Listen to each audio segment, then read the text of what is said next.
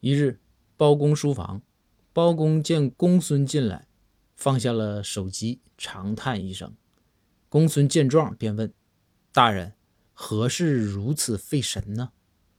包公缓缓地说道：“公孙，朱元璋啊，找了八个人，建立了大明王朝；耶稣找了十二个人，建立了最大的宗教；马云。”找了十六个人，建立了全球最大的电子经济网。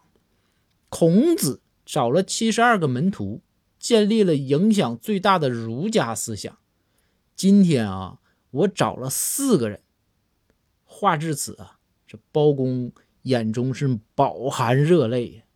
公孙追问道：“大人，那然后呢？”包公愤懑地回道：“然后我不就掉青铜了吗？”